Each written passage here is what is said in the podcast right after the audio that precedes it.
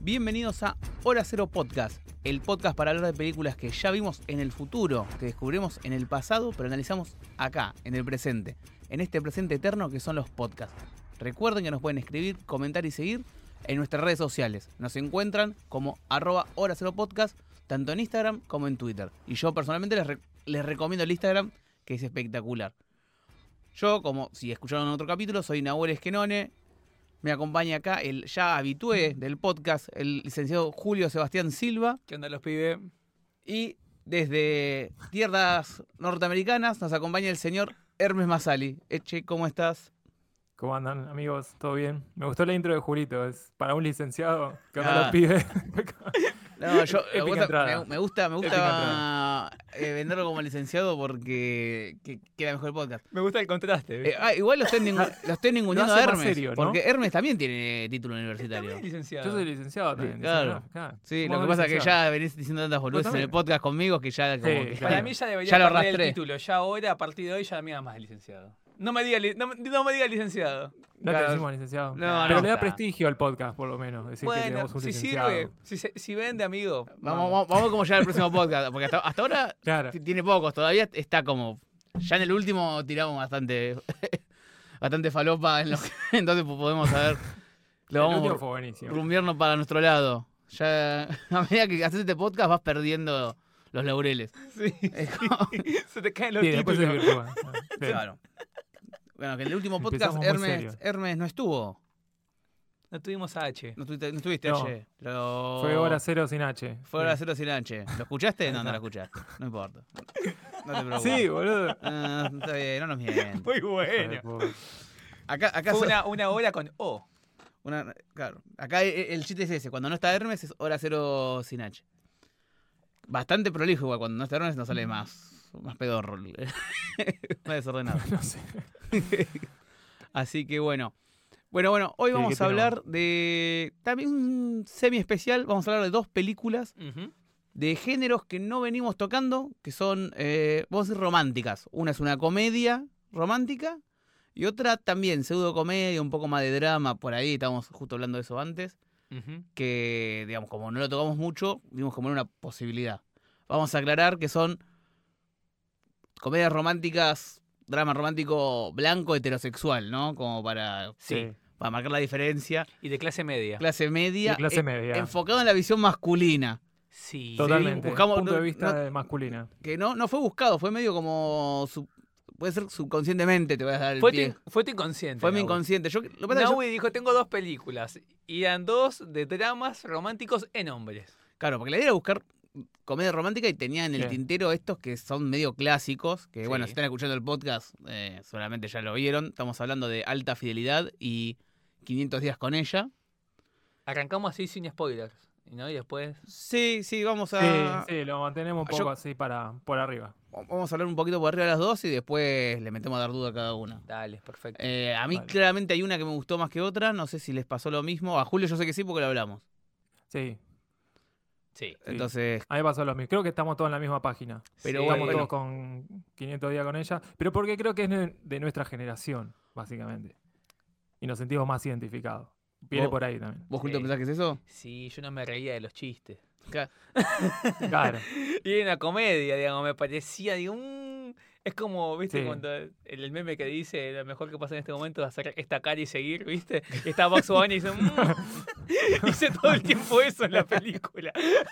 A mí me pasa que alta fidelidad para mí no envejeció bien, por esto que decís, es como que uno va cambiando un poco la cabeza No y tiene bien. otra visión de las cosas. Sí, sí.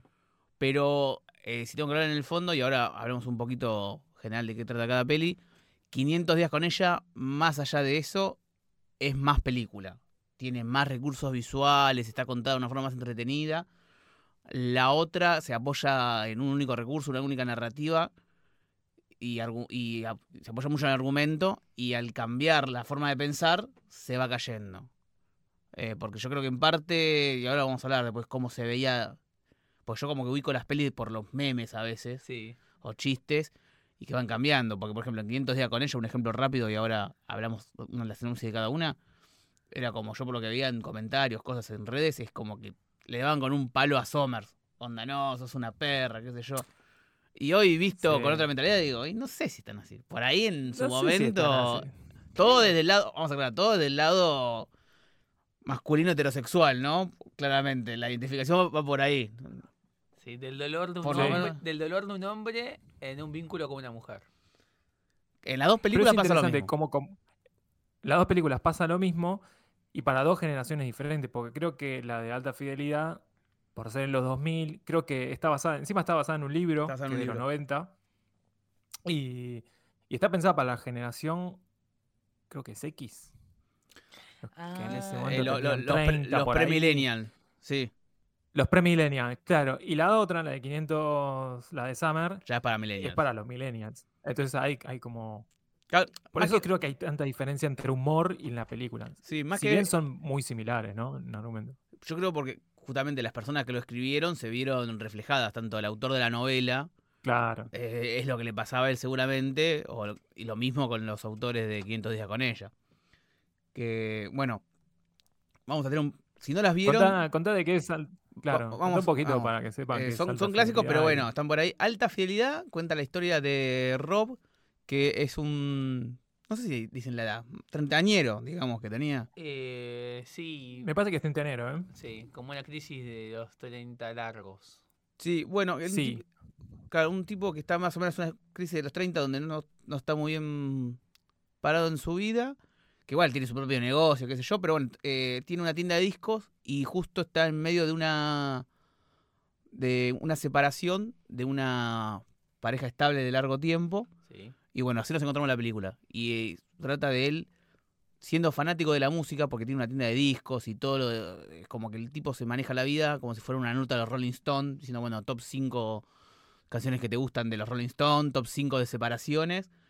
Eh, nos va contando sus peores separaciones, su flashback, y se va analizando él mismo a través de, flashback de cómo se trató o lo trataron estas exparejas a medida que vemos cómo avanza su, separa- su última separación. Sí, él cuenta su historia a través de las mujeres que pasaron por su vida. Tanto sea eh, las novias o relaciones que tuvo, como también la relación con la madre. Aparece la madre en un momento, eh, eh, muy fugazmente, pero que no tiene necesidad de aparecer más. Porque Sos ya. tan freudiano que ya me da. Sí, se les- Muy Poné la primera psicoanalista, ¿no? Poné la primera placa, ya está. No, bueno, pero es, no, pero casualmente la película, igual volvamos todo después porque no es la única madre que aparece. Es como que es, es- es algo Es cierto. Sé, que pesa. Sí. No, lo que pasa es que es parte de la crisis del tipo, porque Sí. es como en parte se, se le critica que está estancado y eso le lleva a, a- a la ruptura. No es la única madre. Bueno, ahí tengo una pausa y quiere, el tipo este al ser coleccionista de vinilos, creo el hecho de coleccionar vinilos en esa época está comparado con la tecnología del momento, que era el CD y Sí. estaba llegando el MP3. Entonces hay una comparación entre industria y tecnología comparado con su personalidad. Es como que el tipo está estancado, que el vinilo se empieza a coleccionar y él también empieza a coleccionar historias con mujeres, entre comillas. Claro, así. Entonces hay como un paralelismo entre su oficio y su personalidad. Bueno, y hay un mix muy raro, porque Sí, digamos, pe- perdón, y la- bueno, ya, ya vamos, pero la- como que la quiere ordenar también, ¿no? Él quiere ordenar los vinilos. Totalmente, él no quiere puede su ordenar chart. internamente lo que le pasa. Él quiere, exactamente, busca ese exterior y esto también esto es muy famoso de, de la historia de la industria de la música, de tener siempre el top, viste, el billboard, de que cuál es el mejor tema, lo- los 10, qué sé yo, los 40 principales, viste. Sí, sí, Oh, totalmente. sí. Esto de, de desmembrar eh, un disco, separado por partes, y, bueno, está justo una parte de lo que es la, la industria, la tecnología, con... Cuidado con. No, está bien. Acá Ah, Julio, Julio- perfecto. Julio me está cuidando. ¿no? La, la gente no va a saber, Bien. pero bueno, tenemos acá líquidos en, en el Hay estudio. líquidos en la Uh, mesa. Julio tiene miedo que yo, yo, yo haga un desastre. Pero no pasa nada. Donde vos fíjate que estamos en. Él colecciona vinilos, ¿no? Que los melómanos eh, defienden como una de las mejores formas de escuchar música. Por eso se coleccionan y por eso los vende. Él vende vinilos. Es como que su, su mundo es gente obsesionada con cómo se escucha la música. Estamos ya entrando del CD, estamos en pleno, pleno 2000, ya están los CDs, se están vendiendo. Pero la única forma de vos hacer tu mezcla, tu colección de temas, es a través de los discos de cinta. Es como que también es un tema de la película de que, bueno, que es tu top 5, mira, te grabé la cinta con Los, el top 5, hay un chiste que decía de Jack Black, top 5 para empezar el lunes. Y trae el, el cassette, trae un cassette magnético porque es la única forma que uno tiene para sacar temas de un lado y ponerlo en otro, Sí. ¿sí? Eh, de forma artesanal. Es como. Pasa un poco eso también. Bien, ¿esta sería la sinopsis ya? ¿O Y más algo más queremos Sí, decir? es más o menos la sinopsis. Actúa el protagonista es eh, John Cusack. John Cusack, un joven John Cusack, supongo. Y lo acompaña Jack Black y el otro que no sabemos quién es. No, eh, el único que queda es Jack Black. Y bueno, por ahí si queremos mencionar Sí. a, a Joan Cusack, que solo porque tiene comparte Sí. apellido, ¿no? que son sus dos amigos de tienda, porque él los contrató a estos dos tipos, al- que en verdad contrató a un extrovertido y un introvertido, ¿viste? Hay como hay una dualidad de personajes Sí, Sí. Para, ayudan a la demos la trama. sinopsis. Bueno, esta no nos gustó en general. No, Es como que para mí queda en el tiempo, tanto en es- estructura fílmica, digamos, en la forma de narrar y en lo que cuenta. En las dos cosas, tanto cómo y el qué. y es más, tuvo su remake hace tres años más Por o eso, menos por eso la elegí. Es la una- es- hija de Lenny Kravitz. que, que aparece la madre. del- Que es una serie. es una serie. Es una serie. y la madre, la versión la madre aparece en la película. Ah. No sé si sabían. Que la madre de la chica es esta, la cantante. No va a ser la rubia, Ah, ¿no? No, no quiero hacer. Por obvias no, razones. no- no- por- por- pero bueno. eh, Sería muy extraño. Va el detalle. Eh, bueno, ahora la, la analizamos. Bien. Pero bueno, eso fue el consejo general es que no gustó. No digo que sea mala peli, pero. Bien. Bueno, para mí es una poronga, pero. El director no es malo, ¿eh? no digo que el director era bueno. malo. Pero bueno, hablamos de 500 días con ella, así queda todo junto la parte del que, el que no la vio. Bueno, Dale. lo dejo hasta acá y después ya le metemos. Voy, voy con 500. Eh, se trata de la historia de eh, un muchacho y una muchacha. El- la chica se llama Summer y él se llama Tom, ¿puede ser? Tom. Tom, si no recuerdo mal, Tom. Tom. Sí, Tom y Summer. Eh, te cuenta la, la relación entre ellos en 500 días, es decir, los 500 días vividos entre ellos dos. Eh, me encanta cómo, bueno, para antes de hablar que me gusta, la película relata lo que va sucediendo entre ellos dos eh, y lo que sucede alrededor, ¿no? En los momentos laborales, eh, porque co- comparten trabajo. Y, y bueno, creo que como sinopsis es lo que podría decir. Si ya empiezo a hablar, empiezo a spoilear, porque la película es muy clara en lo que, en su estructura, en lo que va a mostrar. Sí, e- es de manual. Chico conoce chica, Sí. eh, después se tienen que supe- superar el amor juntos o no, y el personaje crece. ¿No? Como que Sí. conflicto, se supera, final. Yo creo que lo, lo que podemos destacar, Clásico. a diferencia de la otra, que se cuenta a través de flashback eh, bastante normal, acá usan un recurso que no es súper novedoso, pero que ayuda mucho a mantener, eh, no sé si la atención, pero en mantener a- a entretenido al espectador, que es no es lineal. Como que nosotros vemos el contador de los días y va del 1 al 500, del 300 al 220, como para ver en qué estado de la relación están. Sí. Bien, eso es verdad. Y otro recurso que tienen eh, similar los dos, siempre desde el punto de vista de los personajes, no es que es de los dos lados. Siempre desde el punto de vista de la figura masculina y desde todo su quilombo, como, lo- como los ven eso. Creo que la de 500 días con ella juega más con la idea de, además de tener el contador de los días, de la expectativa y la realidad. Sí, totalmente. Entonces juega un- con un recurso cinematográfico que está muy bueno, muy bien realizado. ¿Qué es lo que tiene el personaje en la cabeza y qué es lo que está afrontando? Y eso me parece muy interesante que lo podemos hablar más adelante. Pero Sí, está lleno de estos recursos que Sí. Sí. enriquecen muchísimo la película. Por eso creo que a nivel película, porque tienen, la verdad es que tienen 10 años de diferencia. O sea, una del 2000 y otra del 2009. Entonces se ve, eh, no sé si un detalle autoral o algo así, pero se ve que está pensada distinta, porque tiene un montón de recursos, no solo el contador, vemos eh, efectos, animaciones, distintos usos de cámara, de distintas formas de contarlo. Sí, la música. La, la- la música, bueno, la música es importante en las dos. Lo que pasa que en una trata de acompañar, en otra... Para mí, en la alta fidelidad es una música más snob. O sea, más del saber de la música, del saber quién toca. Pero eso lo decís, no. vos lo decís porque Y- los personajes eran así. vos- También. para mí tiene con te lo eso. dije antes. sí. Y después en la otra es una música que acompaña el sentimiento de, de ambos personajes. Claro. Bueno, para mí es un poco las dos. Si quieren, ya podemos. Esto es lo que nos pareció las pelis. No sé si quieres agregar algo más. H sin, sin spoiler o Julito, quieren agregar algo para que alguien quiera saber. Si no, ya vamos a analizar. ¿Quieren empezar por la buena o por la mala? Tengo, tengo los ten- el tenedor y el cuchillo en la mano, ya quiero analizar, Está- viejo. está- Basta, basta.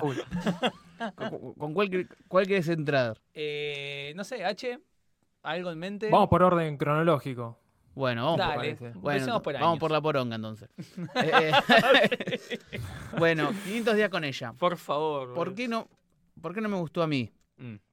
La- Buena Pará, no, alta por ahí. fidelidad ¿Por o qué 500 no? días con ella. eh, perdón, alta fidelidad. Alta fidelidad, ¿por qué no Ah. nos gustó? A cada uno. Claro, alta fidelidad. Eh, Yo ya lo, ya lo dije. Perdón, bueno, sí, Sí, sí, no me pasa. adelanté.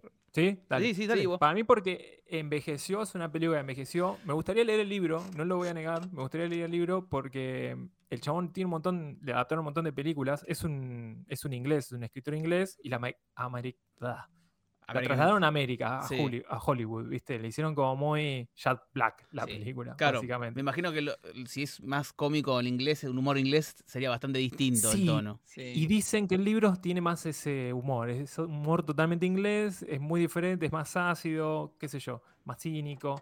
Y acá es como más estúpido, ¿viste? Jack Black así, moviendo el cuerpo, qué sé yo. Ya, es no Jack sé. Black haciendo de... A ver, Jack Black, De Jack Black. en todas sus películas, creo, por todas las que vi, Jack Black hace, hace- de Jack Black. Sí. Es tipo como Simon Franchella. Depende después la intensidad de Jack Black que esté, eh, lo puedes medir. Acá es un Jack Black medio. Es como que aparece Jack Black, pero no explota. No como, no sé, Tenacious D, Escuela de Rock, Escuela de rock. que es 100% Jack Black sacado. Sí. Pero es- estaba iniciando, creo yo. Era a- un Jack Black. a- no, bueno, pero acá le da un poquito, pero sea, en la primera escena empieza a bailar y girar solo como un loco.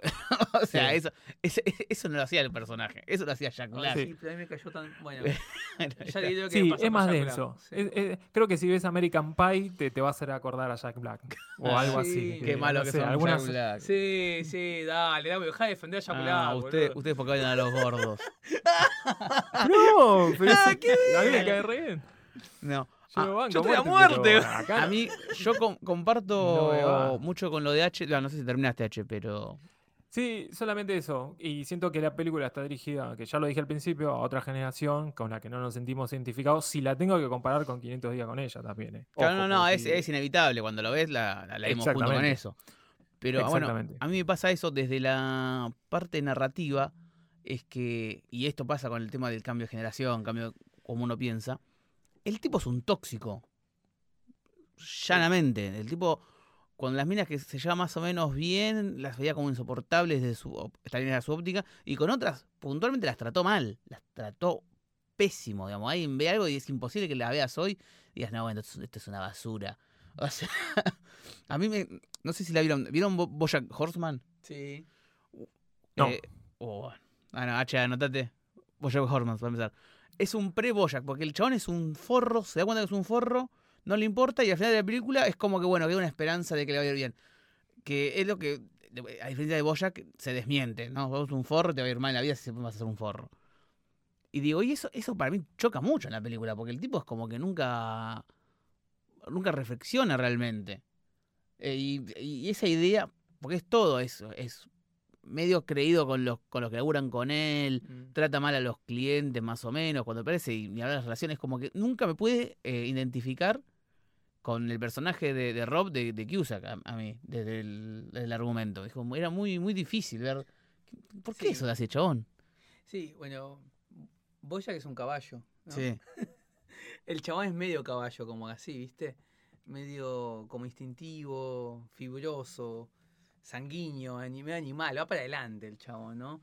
Eh, me molestó un poco su falta de reflexión, por ejemplo, la, la falta de eh, compromiso eh, de responsabilidad afectiva, ¿no? Que es un concepto que está ahora y esa época no existía para el hombre, digamos, ¿no? Me generaba rechazo sus planteos ya, ¿viste? Claro. como, como decía H, es una película que está que no es nuestra, no era nuestro idioma, digamos. Nosotros no hicimos nunca eh, eso, va, no sé, bueno, sospecho que no, No. Que, no- que no, que no tenemos ese tipo de planteos, siempre como que, eh, creo que nos fuimos, nos fuimos poniendo en una relación más empática desde el vamos, más generacional me parece. Y en otras cosas, sí, eh, me vi reflejado, sí, por ejemplo, en algunos temores masculinos, ¿no? Como por ejemplo, esto de que cuando el chabón festeja que, eh, nin- no, que ella que no se la cogió otro, digamos. Pero no es que ella no estuvo con nadie, no se la cogieron, digamos. Ya, ese- ya ese pensamiento, ¿no?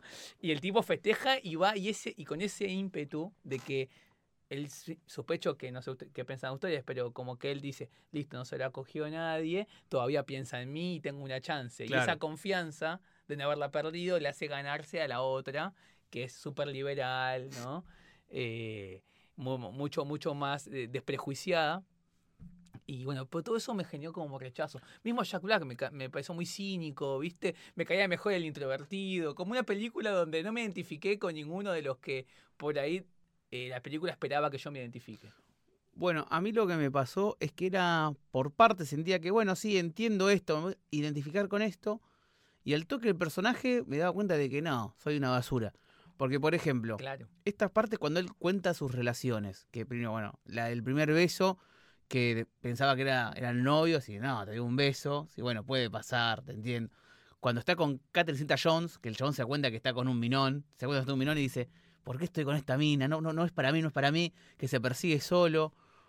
Que era, más que, que- que era mucho para él sentido. Claro, o, o la peor parte para mí cuando está con esta chica linda de inicio de la universidad, que la chica no quería tener relaciones, quería tener relaciones, él le corta porque no quería tener relaciones. Y después cuando lo hablan, dice, no, bueno, pero yo era muy chica, no quería tener relaciones. Y como vos me cortaste así, fui y tuve sexo con el primero que tuve. Entonces, hasta esa, digo, esa parte están bien contadas, porque yo siento que es un, es un tema, es un tema, hoy todavía creo, y ni hablar en los 2000, de esto de que las chicas, las presiones, lo que se espera de la mujer o no, y cómo les afecta. Y después tengo el contraste de que el tipo es un forro, porque le dice eso, la mina está llorando, y dice, ah, no fue culpa mía. Y yo dije, esto daba gracia en el 2000. Ahí está. Es- Esperaban es- que sea gracioso. Es como Es que los hombres sean- que sea gracioso. Claro, los hombres decían, ah, viste, siempre pasa lo mismo. Me imagino a la gente, digo, es como que hay un, el, el corte del personaje, Sí. digo, una parte de guion elaborada, real, que la siento, que la siento real, y corta esto de que el chabón dice, ah, listo, un problema menos. Tú, ejemplo, hijo de puta, ¿viste? Dice, ¿cómo es que te, no te Sorete. mereces volver con nadie? No mereces que, te- que alguien te quiera. Sorete, porque Y no, no- no- reflexionó. sí, No. no reflexionó. Ah, Pero sí, igual, sí. hay algo, perdón, eh, que creo que John Cusack me, me da bronca, ya de por sí, ¿entendés? Como que en la actua- no hay una película buena de este tipo, y en la actuación acá... No, sí, hay una película buena. Identidad. Identidad, ver, yo sabía. Y bueno, es la única. no bueno, boludo, hay una es- buena, no sé, hay que buscar. ¿Cuántas crees que tengo? Pero Bueno. acá como actor, no sé, no, no me gusta las caras que ponía, ¿viste? Era como... Y Es eso muy- no me ayudaba Era parecido a Juan. Perugia. Claro, Claro, era porque le Y hablaba y una manuesa decirle. Era muy denso el tipo, un tóxico, como decían abuelos. Es un tóxico. Bueno, lo que le decía antes, hablaba con Julito, es una película muy del 2000 porque creo que se siente mucho la época, tanto desde la música, cómo está contada la película, de esto de hablarle a la cámara, ir a los flashbacks. eh, porque el chaval en, en ningún momento se ve más joven en los flashbacks. Lo, lo visten como. Vos lo ves con distinta ropa, tipo la música que escucha, y te hace sentir medio el señor Burns, ¿viste? Onda disfrazado. Creo que eso es muy de los 90 tipo sitcom. De, Bueno, por eso. de reinterpretarlos igualmente, aunque sean, no sé, cuando era joven lo, lo muestran igual, le cambian la película y lo exageran en cierto punto. Pero, Sí. ¿viste? Ese recurso. Pero viste como que toda la película se, se ilumina medio raro, muy, muy sitcom Sí, toda la película. Es como Muy que sitcom es la están, película. están en, el, en el boliche donde toca esta la cantante que después eh, tiene relaciones con él y tranquilamente pues a la- las 12 del mediodía, no, no, no parece que fuera de noche en ningún momento. Eh, por cómo está iluminado, es como tiene, tiene esa onda que no digo que perjudica la película, pero se, se siente el tiempo que tiene. Sí. Eh, es decir, yo creo que vos pones esta al lado de, como decíamos, de American Pie y se ven más o menos iguales. Sí, y además Sí. se siente en cómo está contada la, la, la historia. Creo que 500 días tiene más impacto que esta película. Esta película es como... eh, la sentí como babosa. no sé cómo explicar. Sí, no, no. eh, A ver, Eh, tiene una sí. estructura más clara, 500 días, sabe lo que quiere contar. Sí. Acá hay que ver cómo es el libro y cómo lo interpretan, porque por ahí si el libro Claro, está armado sí, una, en una estructura muy de, de pun- puntillosa, entonces el, el trabajo ah, no es excusa. Si vos trabajás a adoptar guiones, adoptar el guion, jodete.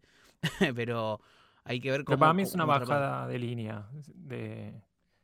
Como sacamos una película romántica, Pero a- graciosa, a mí lo que me- contemporánea, actual en esa época. Claro, a mí lo que me sorprende, digamos, cómo era Mm. la mentalidad en general en esa época, que esta película le fue muy, por lo menos en crítica le fue muy bien. Y por un Sí, motivo después salió, eso. por eso la elegí. Digamos, vos vas a IMDB o algo así, tiene buen puntaje, la un tienen puntaje como una de las mejores películas. de, los de comedia romántica. Y, Mm, Sí, sí, sí. a ver, y después, a ver, sacaron una serie después.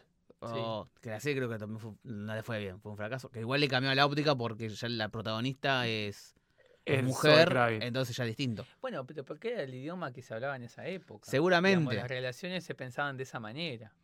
eh, con, digamos, la mujer más eh, como insegura, histérica, media villana, ¿no? Y el tipo, ¿viste? No, y la que no es así, la que vive bien en su sexualidad, también la, la dice, no, es un asco, es una careta. Cuando Catherine Zeta Jones, Sí. que es la que es eh, la segura, libre. qué sé yo, dice, Sí. no, esto es una, asquerosa, una snob, una cosa.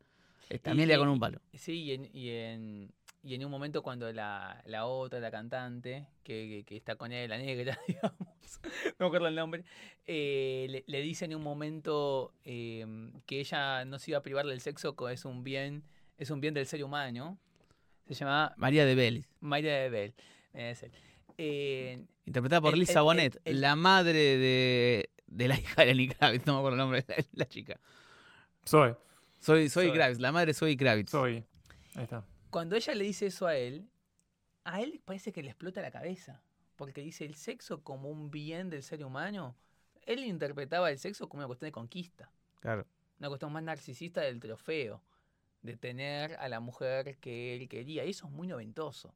¿Viste? Eh, la, pre- la tía pregunta, ¿viste? ¿Y te la cogiste o no te la cogiste? ¿Viste? En lugar de, che, ¿cómo la pasaste? ¿Cómo fueron? Porque en realidad no, no se pensaba a la, a la otra como una persona, sino más bien como un objeto en este punto, ¿no?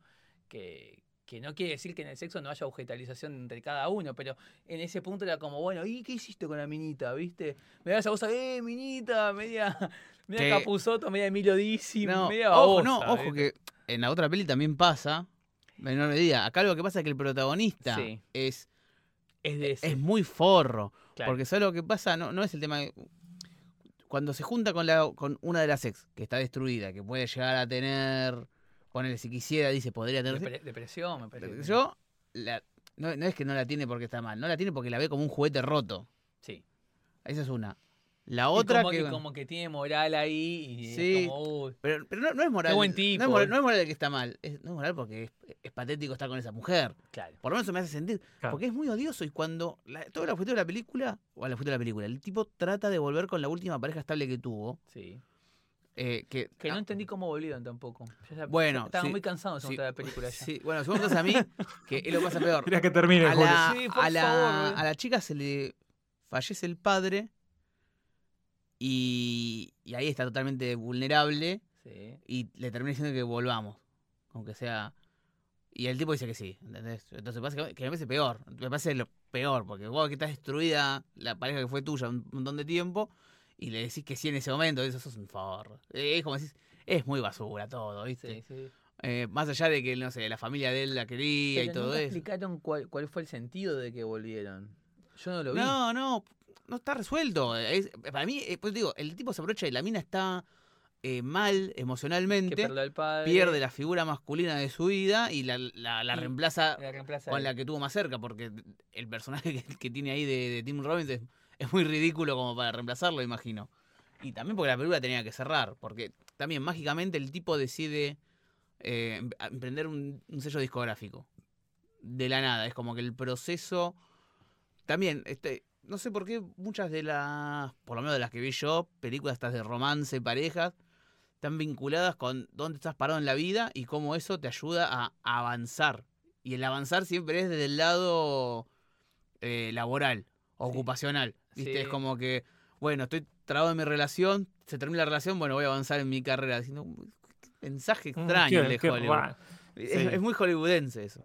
Y eso, sí, Sí, como creo si que nos puede dar el pie a 500 días con ella. Yo diría ese- que ese sí. tema. Yo diría que sí, porque ya, al menos que quieran agregar algo más de alta fidelidad, pero ya podemos meternos en... No, yo creo que le daría chance a. ¿Cómo se llama esto? A la serie para ver. eh, Sí, y al libro también. qué las dos trata? cosas. Para ver, para indagar un poco más en esta historia. Entonces, pasamos a la película que sí nos gustó, Sí. que es 500 días con ella o... Five Days of eh, Summer. No, ¿cómo? cómo? sí. Five Days, dije cinco días. Decilo vos, No. Rafa. Decilo vos que estudiaste inglés. Decilo vos que estudiaste inglés. 500 días culiando con ella. no bueno, salieron. está bueno, escúchame, boludo. 500 Todo- días culiando con Summer, boludo. Todo desatado. Sí, sin, sin parar, ¿no? La película, e- e- esa versión porno. Esa la- Seguro que salió, seguro que lo buscáis. Sí, oh, olvídate con ese nombre. Que. Sí, sí, sí. sí. Eh, sí, película dirigida por Mark Webb. Eh, no sé si fue su ópera prima, la verdad. Según Mm. Wikipedia, sí, pero bueno. Sí, ¿no? Bastante bien, si fue su ópera prima, después creo Muy que lo buena. llamó para hacer la- Creo que la nada, de- nada la, la- la superó. Sí, porque después todo lo que hizo fue una poronga. Sí, fue, to- fue to- fue to- un, un tobogán. fue, tu, fue tu momento, muchacho. Eso sí. Este, pero no, buena película. Ahora sí creo que creo que los tres nos identificamos porque es muy millennial, la película es totalmente millennial. Tiene esta cosa, es muy hipster también. Sí. Tiene esta cosa media hipster. La otra también, eh, Eh, le- siendo sincero, Alta Fidelidad es como el inicio de los hipsters. Es- es Esta Claro, forrada de comprar vinilos y yo escucho el vinilo. Es Sí. contracultura. Todos estos forros que escuchan sí. The Smiths y, creen que es una banda oculta. No es una banda oculta, hijos de puta. Saluda La, a co- casa. la conocen todo el mundo, The Smith. Dejen de escuchar The Smith. Pero muy snob, de- ¿viste? Pero snob mala onda, me pareció en alta fidelidad. Claro. ¿viste? Es verdad. Yo creo que la diferencia. Claro, yo creo que el snob es soberbio y mala onda. El. ¿Cómo era el que. ¿Cómo se llama? Lo que estábamos haciendo recién. El, ay, no sé la palabra. John Cusack, No, no. La, eh, la cu- Soberbios, no. no, la tribu, la tribu del pibe este. De Tom. En alta fidelidad. ¿Qué dijimos que era? Ah, eh, hipster. Hipster. Los hipsters son como los snob, pero más copados. O más pobres. No sé cómo lo quieras poner vos. Hay hipster de todo tipo, digamos. Snob es más como una característica, me parece, de quién es Claro. cada uno. Ah. Estos tres eran. No, me parece que más Jack Black y, y Cusack eran más soberbios. Pero bueno, me parece que en 500 días con ella está lo- los hipsters, como dice H. Pero no queriendo demostrar el saber, ¿no? No de tentar, bueno, yo sé esto. No. Sino que apunta a otra cosa. Más millennial. Es más, más millennial, más introspectivo el personaje de. de- ¿Cómo se llamaba? De Tom. Tom. Tom, de Rob y Joseph Tom, Gordon Tom. Levitt. Sí, ahí está. Rob y Tom. Tomás y Robert. Ahí Como está. dice Robert. Em, sí, es una película creo que no, nos gustó a los tres. Eh, se hizo de culto, me parece, esta película. La verdad que se hizo de culto hoy en día. Em, no sé si quieren A mí, algo más. creo que es. A ver. Es oculto porque la, digo, la película es muy buena. No tanto por el tema del guion, porque el guion no, no es una trama súper rebuscada. Es, eh, en eh, parte yo es, quiero es hablar del guion, que hay cosas que me encantaron. Bueno, entonces ahí le doy el pie.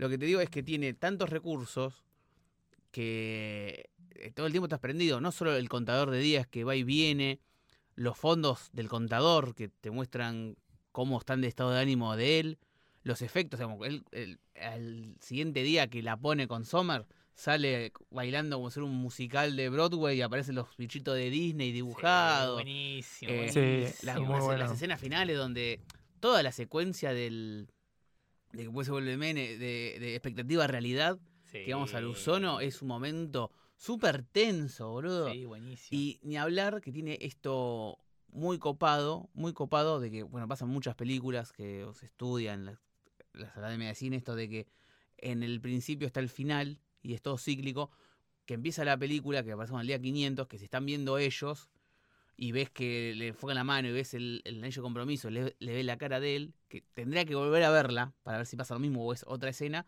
y cuando termina, que te muestran la misma escena y está resignificada. Que la cara de él es una cara como de. En un principio pensás que es felicidad. Cuando arranca y cuando termina, ves que es una cara como de añoración. Como, mirá lo que me perdí. Hay dos cosas para los. Bueno, nosotros que vimos la película, y lo que sí vos, Nahuel, es totalmente cíclico, porque en verdad los nombres de las actrices se basan en estaciones Claro. del año. Uno es verano y el otro es otoño. Generalmente en el verano y en la primavera es donde siempre se cosecha. Y en el otoño es donde se siembra. Entonces no es casual que el nombre ah, del otoño, cuando se siembra, es porque empiezan a, el personaje de Jordan Levitt hace todo ese, digamos, viaje para cosechar toda la cosechó todo ese tiempo. Bueno, perdón, es sembrar al revés, se siembra y se cosecha, al revés. Lo dije al revés, perdón.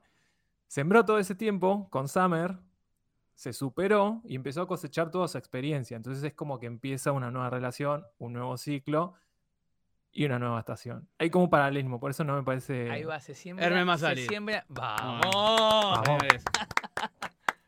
Se siembra, Se en, siembra invier- y se se siembra en cosecha. verano y se Sí. cosecha en otoño. Exactamente. Sí, sí, tiene sentido en ese ciclo de aprendizaje. De... Y es lo que dice Nahuel, empieza con el número 1 hasta los 500, vuelve a empezar, es otro ciclo, qué sé yo. Va por ahí ese A mí me gusta. En el medio pasa un montón de todo, de todo. pasa un montón de cosas. Y creo que los dos personajes fueron criados bajo la misma cultura, la cultura pop. ¿no? Sí. La película empieza con el guion, que yo quería hablar del guion, diciendo, esto no es una película de amor. Y es cierto.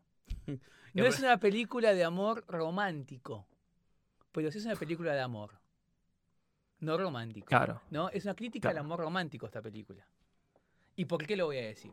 Porque en las Al películas platónico. es el amor romántico, digamos, el platónico Sí, es el amor bueno, romántico, sí. digamos, o sea, la, eh, la idealización y el romanticismo del vínculo. Sí. Roma viene por los romanos y Platón viene por platónico de Platón. Ahí está, estamos ahí. Pero es el Ah, mismo pará, idioma. pará, estamos en. Grecia y Roma. Te estás haciendo canchero ahora, boludo. Dale, pará. Ahora le querés competir a Julito. Déjalo hablar a Julito. No, Le toca a boludo. Julito No, ahora. estamos coincidiendo, estamos Pero coincidiendo. estamos coincidiendo, claro. Roba sí. cámara. Es cierto, pero es un amor romántico y platónico, absolutamente. Y la película critica eso. Pero a ver, ¿desde, desde dónde lo critica? Yo creo que mm, la diferencia entre Tom y Summer es que Summer desde chiquita vivió la herida de la realidad de que el amor romántico no existe. Tom nunca la había vivido. ¿Sí? Entonces, cuando se encuentran, ¿sí? y hay una cuestión de atracción y se gustan ambos, y yo, a ver qué piensan ustedes, pero para mí los dos se enamoran. Tom está claro que se enamora, ¿no? Pero para mí Summer también se enamora, ¿sí? Pero Summer eh, le da miedo, ¿sí? En, el día 300 y pico, más o menos, y le dice que no quiere estar más con él, ¿no? Eh, digamos, de lo que teme de la desilusión de vuelta de enamorarse y que salir con el corazón roto, digamos. Tom no lo entiende porque cree que el primer flechazo es para siempre. Él cree que esa relación va a ser como la que ven las películas, que se enamoran, eh, co- toman heladito juntos, se, se ríen, se ponen pedo juntos, qué sé yo, y después se casan y después se ven los chicos y termina, ¿no? Bueno, lo que tiene Bien. interesante la peli, que esto te lo anuncia desde el principio, Sí. cuando están haciendo como el reconto de, de lo que vivieron ellos, que Tom malinterpretó la idea de amor de, por ver el graduado. Porque malinterpretó el final del graduado. Porque Sí. el graduado, que encima los chicos la van a ver al cine en un momento de la película, eh, eh, eh, esto, esto es cuando me gusta, cuando el cine habla del cine y te dice, mira que esto va a ser así, ¿eh? Como- Vale, después déjame terminar la idea. ¿eh? no, no, ahora volvemos. Porque en el graduado, ¿qué pasa? En el graduado termina bien Sí. película de amor que la va a buscar a la, a la iglesia cuando está por casar con el otro. La mina, sí, sí, me voy con vos. Se van, en, suben a un colectivo. Y hay dos minutos que se escucha Hello, darkness, my old friend. Reflexionando sobre lo que dijeron, che, ¿qué carajo hicimos? ¿Viste? Llevando, saliendo de la, de la fantasía a la realidad. Sí. Y ahí la película al principio te dice, Tom malinterpretó el final del graduado, no es un final de amor. Y el chabón cree que, que, que el amor es eso a último momento. Y Sommer, que entiende el final del graduado, que se siente totalmente identificada, diciendo, estoy en una relación que no va a ser lo que quiero, en el momento que ve la película sale llorando del cine. Es como que la película te anuncia de qué va. Claro. Yo, Y- yo creo. Y Perdón. pa- perdón, No, H, y claro, y, y- y yo lo que, lo que, a ver, en la cosecha, digamos, por, por eso hablé de esto, cuando la película se resignifica, ¿no? En este tema de, de qué pasó con cada uno, ¿sí? Yo creo que Summer termina comprometida porque entiende que lo que ella creía era cierto, lo que pasa es que estaba herida. Y Tom, a Tom lo que le pasa, es que entiende que no siempre va a ser como uno espera lo que vaya a salir, pero no quiere decir que eso no exista. Entonces creo que el final habla del amor, porque a, ver, a veces las relaciones no son, no son, eh, no son eh, correspondidas, pero no quiere decir que no haya, que no haya cariño, no haya habido algo allí. Eh, eso, me- eso fue lo que más me gustó de la película, digamos. Y me, me sumo a eso, a la Julioneta. em, hay una parte que la que mejor, la, la que tiene clarísima es la hermana de Tom. eh, No Sí. me acuerdo el nombre de esta actriz. Y le dice, Ah, para, para. porque... Pero la puta madre. No, perdón, perdón. Lo, lo tengo que hacer por ¿Era la hermana de Tom? Sí. Yo entendía que era como una especie. Sí. Yo entendía que era una especie de media hermana, pero en un momento aclara. Porque en un momento dice, ¿tu madre sabe que estás acá? Le dice así cuando lo va a ver. Lo, lo va a ver. Bueno, no se parece mucho. Capaz era mi hermana. Eh, Sí, no, algo, no importa, algo así. seguí, H. Este, este Bueno. No, comentario. no, porque ahora, ahora, ahora vuelve el Por personaje. eso me interrumpió. Mira, lo comenta, no, hay, dale. hay otra cosa más. Hay otra cosa más, porque yo, para mí, el personaje de esta chica, que ya te digo el nombre, A ver. eh, que es la que Eh, hace de Hit Gear, Zoe no sé cuánto. Chloe Glaze Moretz. No, Chloe. Chloe, Chloe, eh. Bueno, para mí Chloe. es un poco de eh, el consciente de Tom. Es La, la voz de la razón pura y dura que no siempre le hace caso. Por eso. La realidad. Claro. No, ahora decime dijo- algo, puto. Con que, con, con que a vos te, con que a vos te gusten las mismas cosas raras, no quiere decir que esa persona sea para vos. El personaje de Tom piensa que porque hay alguien que comparte el mismo gusto pop, tiene que ser correspondido hacia él. Y no, no es así, porque tengan los mismos gustos. No quiere decir que esa persona está pensada y diseñada, idealizada para él. Y ese es el problema de Tom, que es egoísta.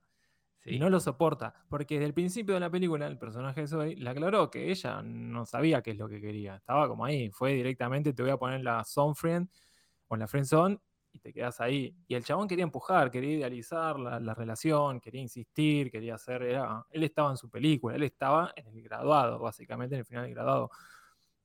También lo comparo en el sentido de con la película anterior, que el chabón estaba como conformista en su situación laboral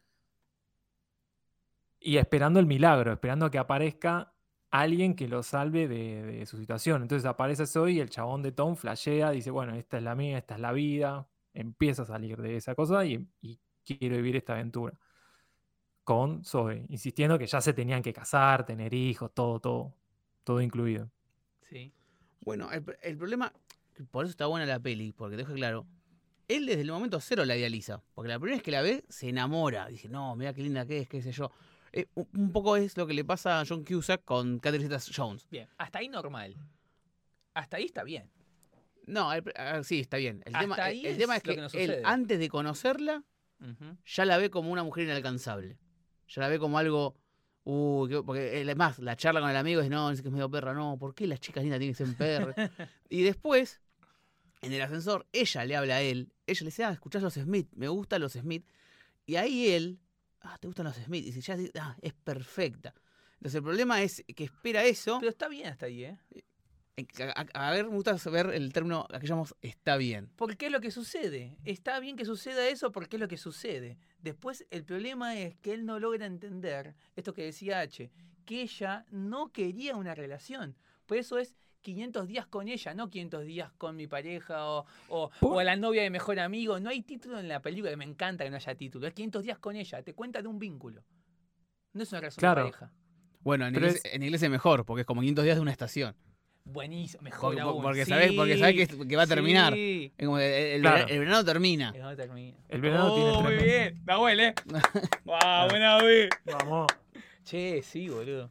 Bueno, perdón. No sé qué estábamos. Eh, pero claro, hasta ahí todo bien. Él idealiza, ella acepta el juego, van, todo bien, hablan, qué sé yo, y ella dice, pará, ¿vos qué querés? Yo o, o quiero estar, a ver qué pasa, o somos amigos. Y él sabía que, que amigos no iba por coger. O sea, Ah. dice, vamos por la otra, claramente. ¿Qué vas a decirle a una pibita así, que está todo bien, que te cagas de risa, qué sé yo? Bueno, vamos por la otra, ¿no? Claramente. eh, pero él no pudo, no pudo, eh, no pudo entender esto de que la piba que coincide en muchas cosas con vos no puede no ser tu pareja, puede no ser, no puede, puede ser que ella no te elija, porque ella después en el final le dice, pasó, me pasó con él, él dice, ¿por qué elegiste al otro? Y él dice, porque me pasó lo que no me pasó con vos. Ese diálogo, pues ahora el guion, es excelente. Ella le dice, no me pasó lo que me tendría que haber pasado con vos, o lo que podía haber pasado, y que vos ilusionaste conmigo y que no sucedió. Bueno, lo lindo del final. Ese es el amor.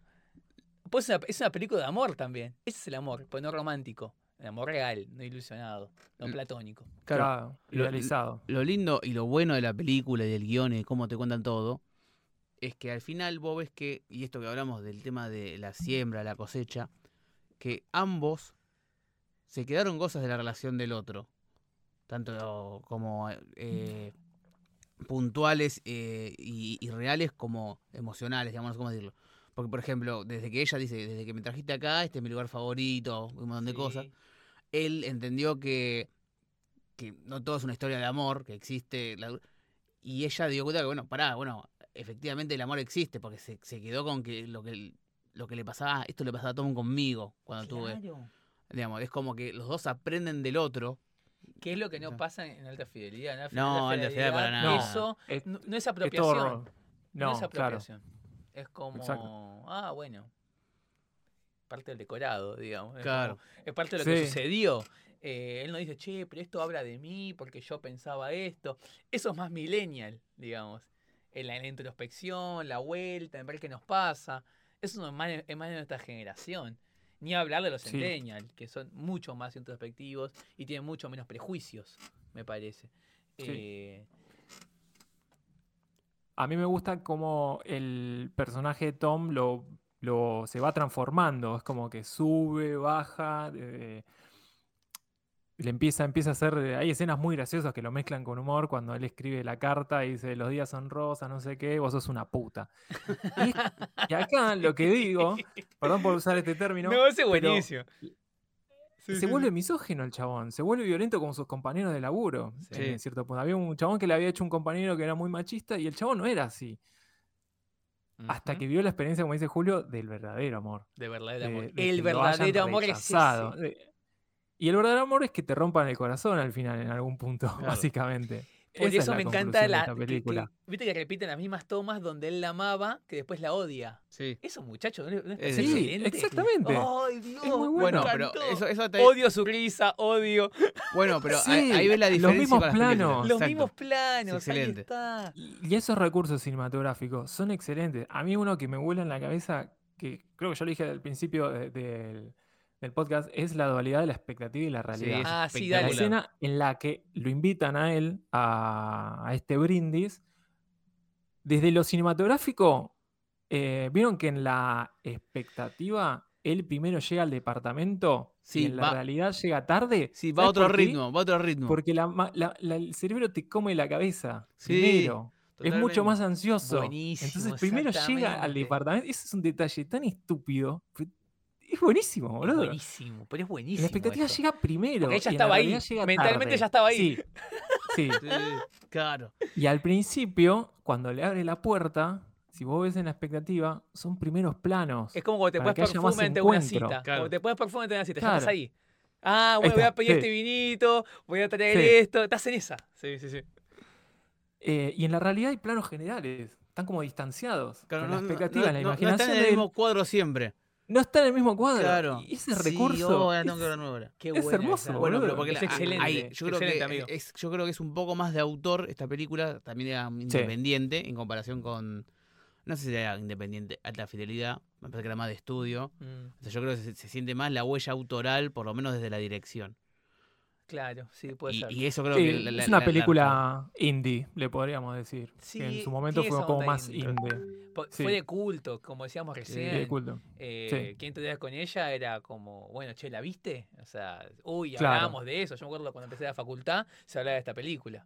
Salada esa película. Pero Sí. no estaba en los, no es que salió en los cines o algo así. me- yo no, no recuerdo mucho de, del- Por ahí estuvo dos estreno o lo que semanitas, sea. ¿viste? Eh, son de esas películas Claro. que No, yo creo que no la no tienen publicidad. lo que pasa es que si justo estaba en, en el mismo mes con otra comedia romántica, con actores grosos y tenía publicidad, son películas que se la come el marketing. Onda, todo el mundo la de esta, vamos a ver la otra, qué sé yo. Eh, igual dicho sea de paso, ¿no? La estoy viendo ahora porque justamente no era mi tipo de películas. Digamos, no, no es una película que yo iría... Nosotros íbamos con los amigos a ver 500 días con ella. Bueno, por eso elegimos este podcast. Por eso hicimos el podcast, digamos. eh, Nos esforzamos a ver otro tipo de películas. Toda mi experiencia con películas románticas son por mi pareja. Heterosexuales. Por- Sí. por las pare- heterosexuales, claramente. claramente todas heterosexuales. Porque lo que importa es el amor. El El, amor- amor heterosexual. Pará, ¿se Y blanco. que igual vimos blanco. una, no sé si la vimos o la vi yo solo. ¿Se acuerdan cuando hicimos esa, ese acercamiento que era como el primer podcast que escribíamos y lo subíamos a una página? ¿Se acuerdan? Sí. Que veíamos películas y hacíamos Sí, la elegiste- reseñas. la- ¿Se acuerdan de eso, Yo muchachos? me acuerdo más, yo te voy a decir la película que elegiste, la elegiste vos, Julio. Sí, Yo ¿cuál también me acuerdo la Nosotros no la vimos, no la vimos. Yo no la vi. Yo Bueno, no sé cuánto. Yo Elegí, yo elegí Love Simon. Love Simon. Que era de amor Love homosexual, que me Yo encantaba porque también hablaba Sí. de esto. Como quien te con ella, Homosexual blanco, clase media. también, bueno, Ay, sí. no. No, no, Claro. bueno, ve- No, veamos no, algún eh, trans del conurbano. Dale, empecé. Bueno, no, no, Claro, no. ¿Dónde está esa película? Es que no, Paraguayo encima, inmigrante. no, es que fuera de joda, eh, que deben estar esas películas en algún lado. Lo que pasa, claro, la realidad es que. A ver, uno. ¿Sabes dónde esa- puede estar? En el rincón cinéfilo. En el rincón cinéfilo puede Sí, lo que pasa es que, es- eh, a ver, este Sí. tipo de películas de comedia Amor. romántica y ya sea heterosexual o no, blanco o no, en general muchas son escritas desde cosas personales, es muy difícil. Bueno, alta fidelidad es de un libro, pero el libro seguro que es algo personal. Entonces, para Seguro. poner, seguro. poner en primer plano problemas de relaciones es porque no tenés problema de casa, no tenés problema de drogas, no tenés problema de racismo. Es como que entiendo que digo, hay tiene que tener cierta estabilidad en otros ámbitos para que el problema central sea el otro, digamos. En ninguno de estos casos el, el pibe estaba sin laburo. Puede ser que no sea el laburo ideal, pero tenía su laburo, su Me voy a casa. poner en campaña de buscar películas que sean Alguna más tiene- border, Al- ¿no? más, alguna de haber, con ser más violencia. Sí. Donde también la pareja, ah, no se me viene, Naui, pero... eh, Que sea dramática, seria. y Sería bueno para que la veamos, digamos, que, que haya una conflictiva de pareja, ¿no? Una conflictiva de una relación con un ambiente totalmente devastado, ¿no? Violencia. Y de una minoría. Y de una también, minoría. ¿no? Sí, de una sí. minoría. Sí, sí, sí. sí. qué sé yo, Ah, habría que ver Moonlight, que no- nunca la vi. Que es como que junta siete, minor- siete minorías juntas. Que es negro, pobre y gay. Era como que. Ahí está. Le falta judío. son- Claro. Ah. Sí. Que, que puede ser que sea judío también, ¿eh? Metió todo junto. Sí, yo me Yo sé que hay una de, de, mm, de un mapuche que, le- que es homosexual y se lo plantea a la familia. Ahí está. Así que, Ahí está. No me acuerdo el nombre, pero Mirá. sí que la vi por ahí en Filmín. Ay, me- no, me estaba riendo respeto- porque escuché un, un mapuche en vez de un matruman. Dije, no, un, un mapuche. un, ma- un mapuche.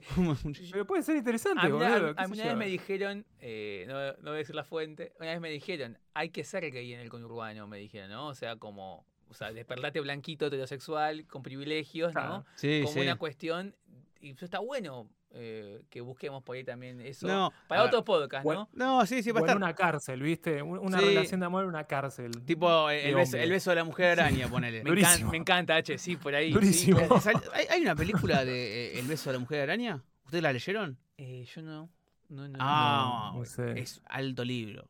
Esa mujer araña. es Igual lo lo es tengo una ahí, obra. pero... Es buenísimo el Me libro. suena, me suena medio turbio. eh, eh, no, no, es, Y- es que justamente es eh, una relación gay en una cárcel, porque se conocen ahí. Ah. Eh, es justo eso, es Argentina, de Manuel Puig. No, me Bueno. era, no sé si era folletines o si era una obra de teatro, como lo escribió. Eh, eh, pero está muy bueno. No, o sea, obra de teatro hay. No sé si salió alguna vez una película acá. Puede ser que sí. Pero la recomiendo, ya que estamos justo en ese tema. Eh, yo lo que pensaba es si se dieron cuenta las similitudes que hay entre alta fidelidad y 500 días con ella. Más allá de el, el tipo estancado eh, laboralmente Sí, y que sale con... y que tiene un de problema de la relación. Porque, por ejemplo, en ambas películas, que debe ser tipo de estructura narrativa de, de comedia, tienen dos amigos, ¿sí? Tanto en 500 días con ella como en Alta Fidelidad. Y tiene Sí. una persona femenina que le hace de conciencia. En un caso es eh, la de John Cusack, que le, le- le- le- le dice, y el otro es la, la media hermana. Y en las dos películas, eh, la que está despierta es la mujer. Claro, El tipo estaba Sí. como en automático, digamos. sí. La que, la que despierta algo es ella. Bueno, porque en general porque eh, se supone que, tiene que el que va a sufrir es el, eh, el varón, ¿no? Porque es el protagonista de la, de la película. Estamos en Sí. esa. Creo que la de 500 días con ella hace el recurso de. mm, No sé si escuchaste alguna vez. Del Manic Pixie Dreaming Girl. Es un nombre de un arquetípico narrativo muy, muy, muy.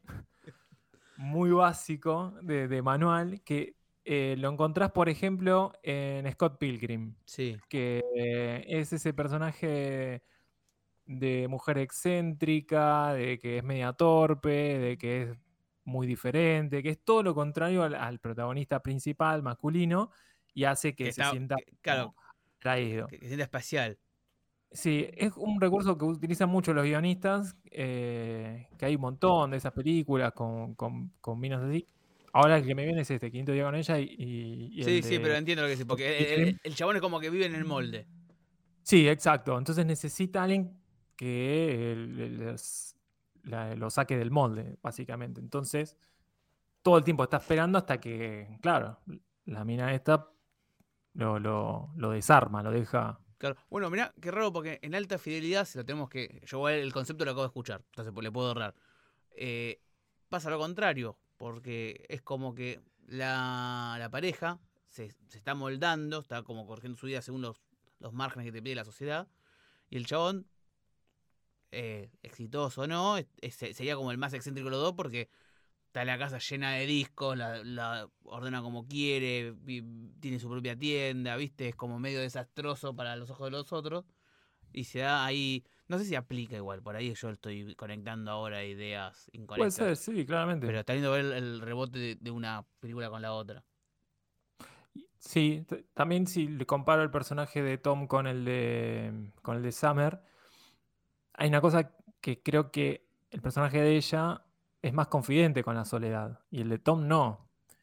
Entonces, por eso desde el planteo cero que ella ya sabía qué es lo que quería en la relación. Y es lo que a Tom le, le cuesta entender, de, de volver a estar solo, de, de querer estar acompañado. Y eso lo, lo hace como, Sí, yo, so- sospechamos por ahí que Summer hizo un proceso del- de su- anterior, claro. anterior de su herida, el divorcio de Sí. sus padres, ¿no? Sí, ya, ya hizo su siembra, ya, ya Sí. sembró, Ya ya, ya tuvo, sembró y cosechó, ahí está. Y, y Oh. cosechó ella, ya, ella ya había cosechado. Sí, Y- claro, exacto. Y creo que lo que la- lo que él ayuda es a superar un miedo, que ella tenía que era un miedo, un vínculo. Viste que ella Mm. le, él- él le decía, no ella decía, no pongamos títulos, sigamos así. Y a él le confundía esa cuestión, porque él decía, pero es mi novia. Claro. Pues El tipo, ahí lo que de- creo Sí, es que necesitaba una estructura, y la estructura es seguridad, en cierto punto. Es ser más cuadrado en ese punto y Claro. tener un nombre, una etiqueta o un título, le das, bueno, esto es esto, es una definición, no puede ser otra cosa, es pero, esto. pero para y se mí seguro. Summer, en- Summer enmascaraba en esta libertad, enmascaraba un temor. Eso seguro. que era no volver a salir herida. Claro, se estaba cuidando y también hay otra seguridad. Entonces, como que de los puntos estaban todos tratando de autodefenderse o cuidarse a esos mismos. Y es Claro, cuando Esa es la coincidencia para mí, hablando de coincidencias Sí. que hablaban antes, los dos estaban defendiendo. Exactamente.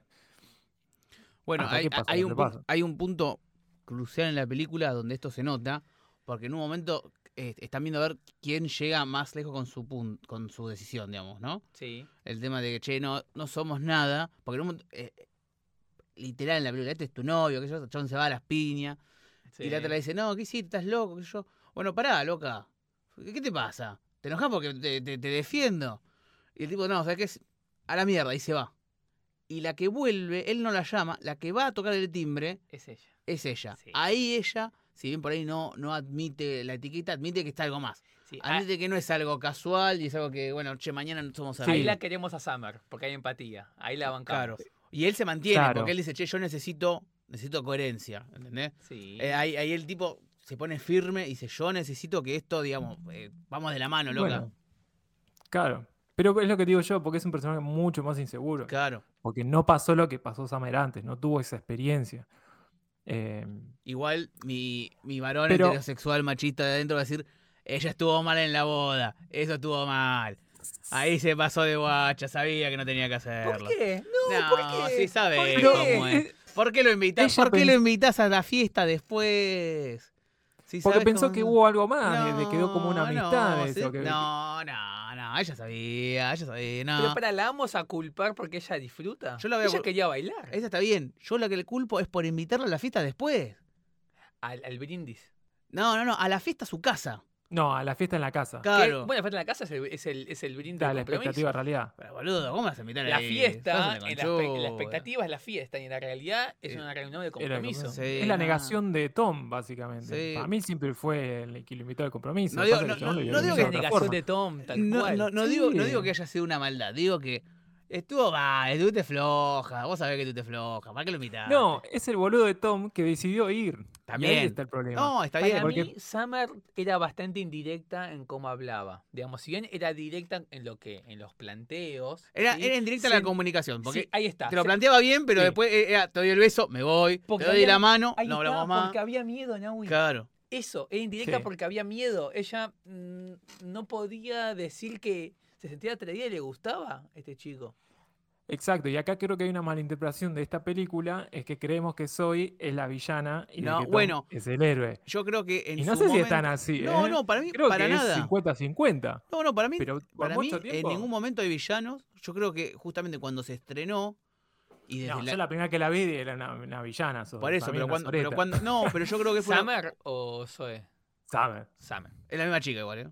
¿Por qué? Se llama Zoe la Sí, la- no, pues la se actriz. llama Zoe. Soy la Ah, actriz. Pero no es la actri- eh, pero de alta fidelidad se llama así también. No, Paula. No, pero de la versión de. Ah, está la listo. la Bueno, contemporánea. estamos, volvimos. Hola, ¿qué tal? Yo- Buenas yo- noches, muchachos. Buenas noches, esto es Hora Cero, muchachos. Este es un podcast para hablar de películas. ¿Era acá? Permiso. Eh, no, yo creo que. Porque yo me acuerdo, digamos, cuando salían los memes, los chistes, era como que la veían como, che, loco, qué guacha esta mina. Pero yo creo que era por la construcción, la, construcción mental de, del el masculino que veía esa película. En esa época, porque si bien estamos diciendo que le sacaba nueve años a, qui- a alta fidelidad, todavía igual era como adaptarse a eso. Ojo, igual yo estoy hablando de, de las, por ahí el gen- la persona más machista, más cerrada en lo cómo tienes un vínculo o cómo ve a la mujer.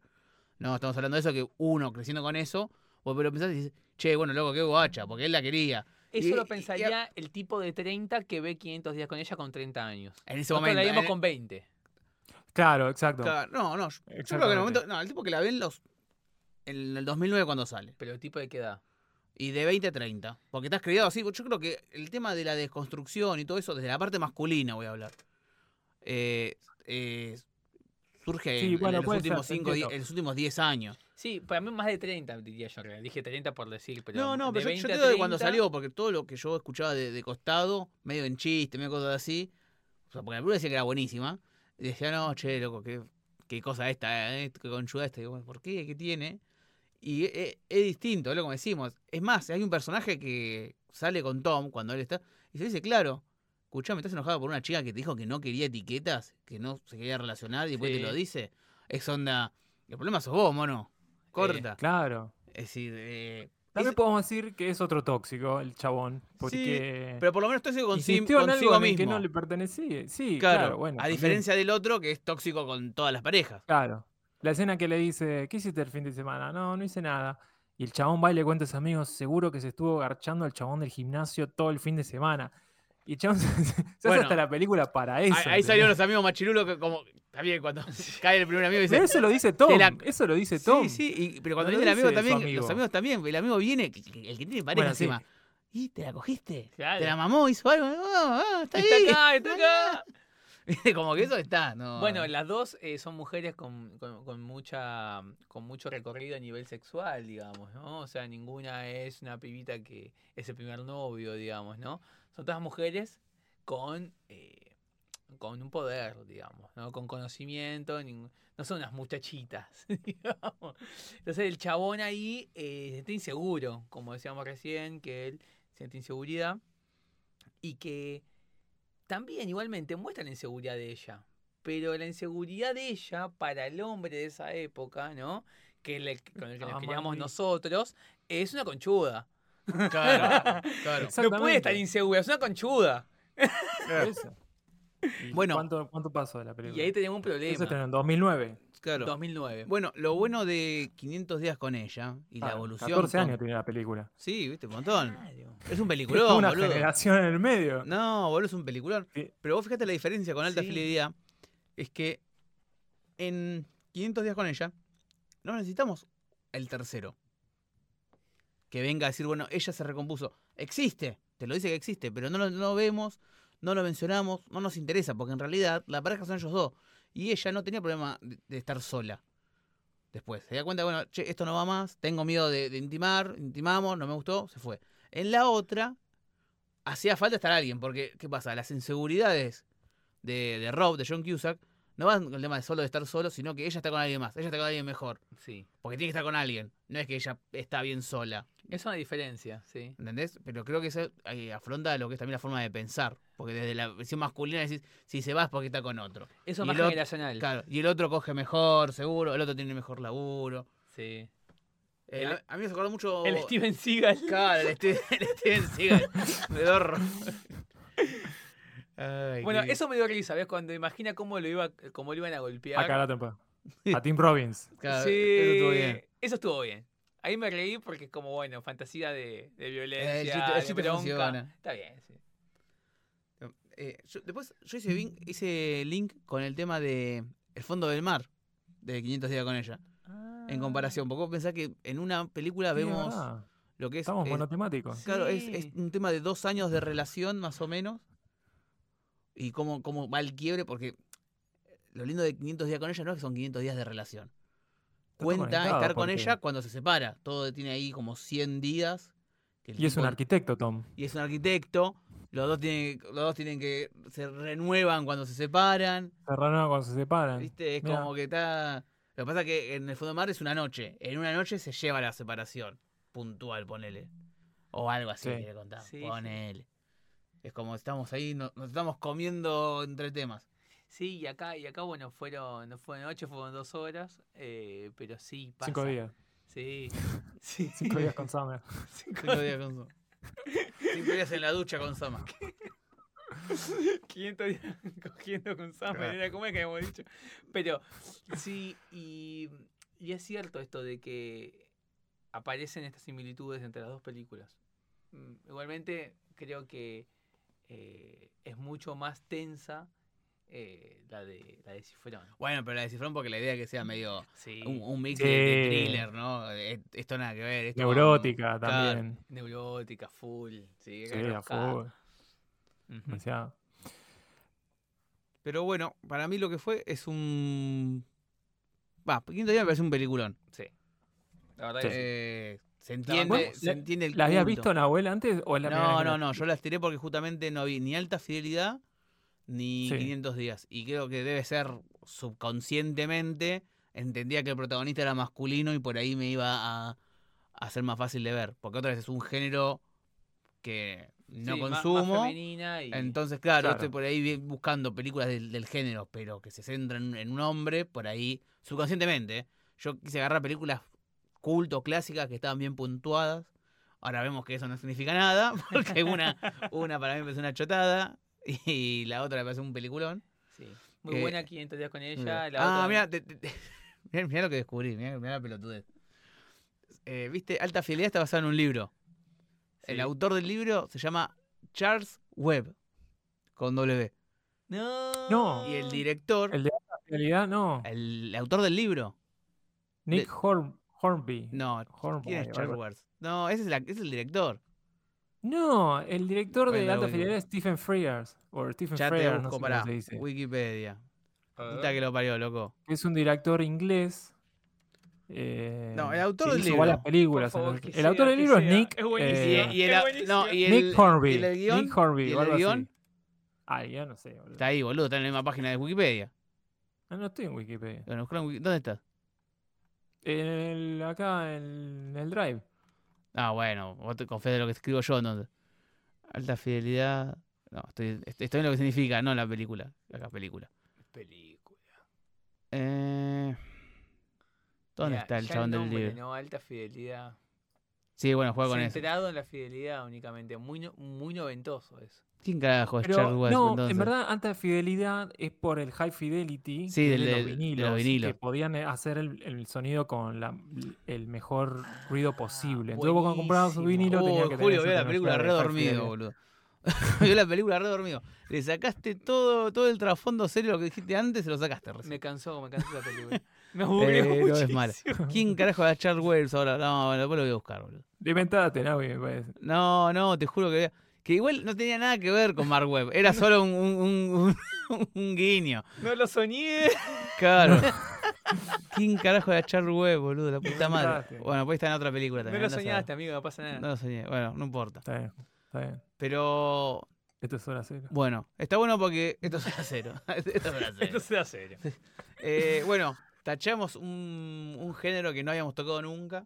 No sé si nos Bien. quedará, Sí, estuvo buenísimo. nos quedará algún otro. Podemos volver a John Carpenter, ¿no? Ah, Claro, sí, un, una más John Un Carpenter. David Lynch, ponele, pongamos. Un, David Lynch. un David- Ah, bueno, eh, eh, un David Lynch que me cuesta un montón. Como Ah, ya- no, no, no, no quiere David Lynch. No, no es. Sí, no, no quiero, pero O sea, querer, querer no quiero, pero lo veo, lo veo. eh, Igual le toca a H, dijimos. Claro. Amigo, le pasamos la. No, no, no lo, Tiramos un centro no lo comprometes todo en el el podcast. continente. Ahora terminamos de grabar a y, San y vemos.